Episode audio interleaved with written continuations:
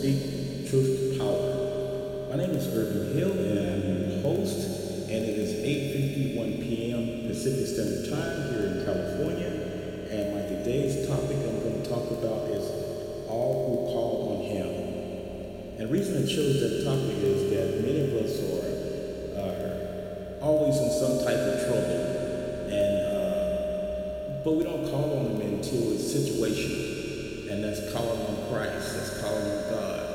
Uh, it has to be situational, and we put our, our salvation in trouble on a daily basis. We all know Paul said that uh, we fight for our salvation daily. He said he died all day, every day. Uh, it's pretty sad that a lot of us are like that, and most of us bought into that uh, once saved, always saved. And uh, there's nowhere in the Word of God or in the Bible where it says that, because it says the wage of sin is death. And if you have bought into it at one time and, and finally realized that that was wrong, I would love to hear your comments uh, about this. And uh, many of us have bought into that.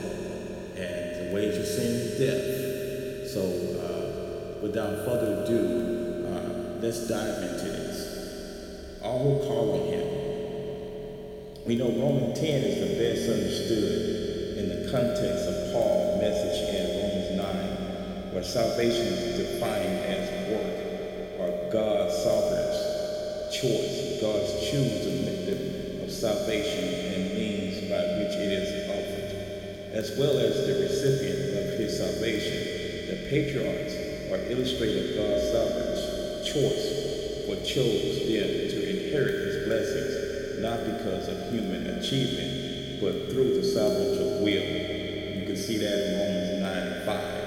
Uh, realizing that salvation is the result of God's choice, Paul still feels motivated to pray that my kinsmen according to flesh, 9 and 3, will also be recipients of God's salvation. They will receive God's gift only through the preaching and the hearing of God's words. That's Romans 10, 14 through 17. Thus, it is our responsibility to preach, share, teach, and witness to God's salvation as a means by which it can, limit by humans' inactivity and ineffectiveness. It is His will that none should perish and that all should come to repentance. Peter 3 and 9. Thus, he uses a variety of persons across the world to proclaim his salvation. God's salvation is not tied to any human agency, race, class, gender, or social standing. All have sinned. God's grace is offered equally to all. Those who desire salvation must come humbly, confessing their sins, accepting the Lordship of Jesus Christ, and committing themselves to live according to God's word. Salvation is simple, yet profound. God so loved us that he sent Jesus Christ to die to redeem our souls and to rise, triumph over Satan, that we might live triumph over Satan. God's faithful church must teach these essential truths and nurture Christians' maturity in all believers as we are faithful to our mission and ministry. God will cause the church to grow spiritually and numerically. Listeners,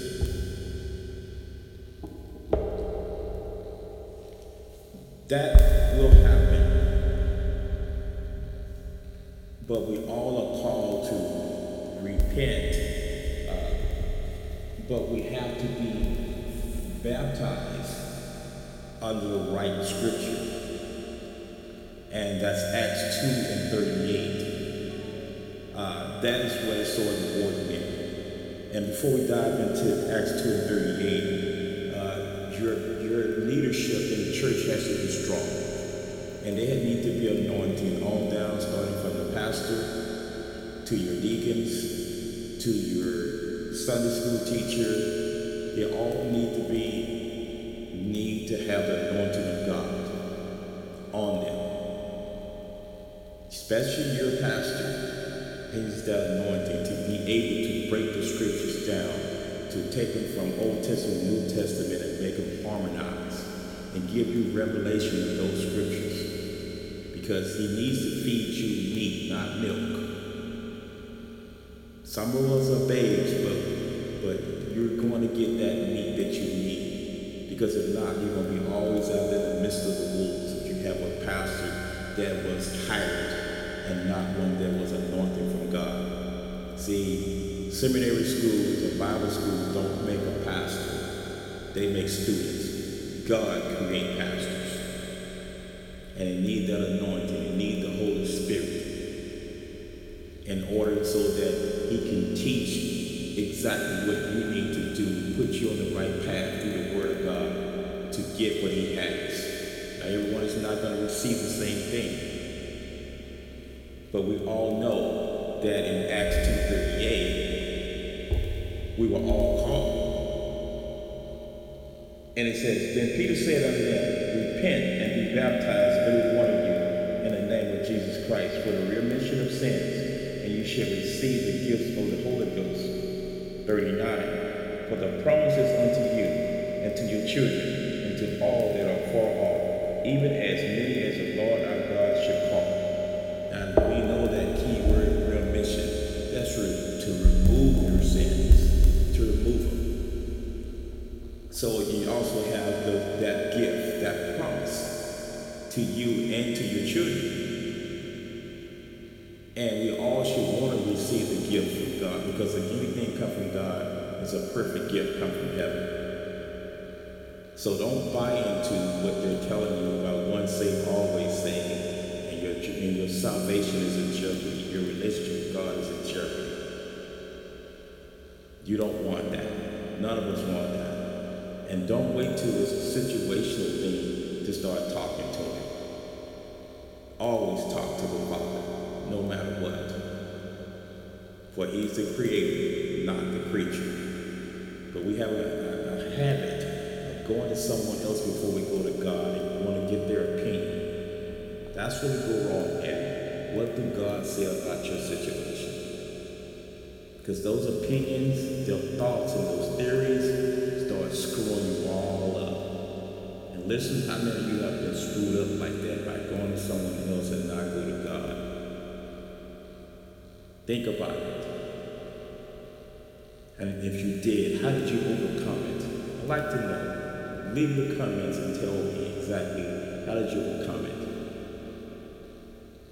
Did you have to leave your church? Did you have to leave family members alone in order to, to uh, change your life? Because that's what repentance is about.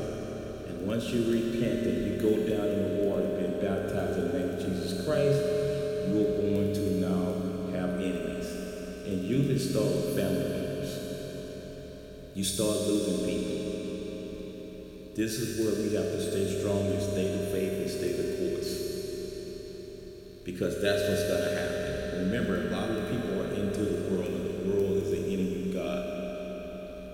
So think about it, listeners. And uh, if you're in a church that's not doing baptism in Acts 2.38, you're in the wrong church. If you're in a church that does not teach repentance, don't teach against sin, don't teach holiness, you're in the wrong church. You have to get into a church that does that. That's extremely important. So, listeners, I thank you for your time, for listening, and I want you to know that I will be doing uh, three shows a week, beginning Mondays, Wednesdays, and Fridays, and uh, and it always will be uh, around 8 p.m. Pacific Standard Time, California time,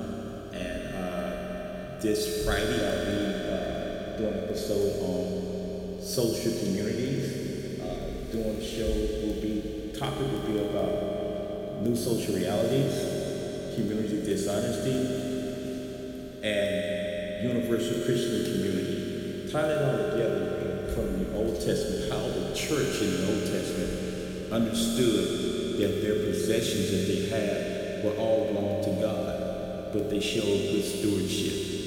So this will be my topic talking on Friday night at 8 p.m. Eastern Standard Time. Uh, that's going to be extremely important right there. I'm going to dive really deep into that. So that I'm looking forward to that being at least an hour better show uh, that night. And uh, at the end of the month, I will begin to do a little live, uh, live streaming on Saturday nights. Uh, and I will do a short trailer let what the topic will be that night. And uh, there's a lot to discuss. There's a lot that's not being taught in the church, and uh, many people are being led astray and misled in a lot of ways. So I will uh, uh, let everyone know through a trailer exactly uh, at the end of the month what the topic will be about, and looking forward to having some guests that night. I think you guys have been my time. I appreciate you listening. I appreciate you downloading. And be sure to uh, comment, like, and follow so you know when all the episodes are coming out. Thank you. God bless.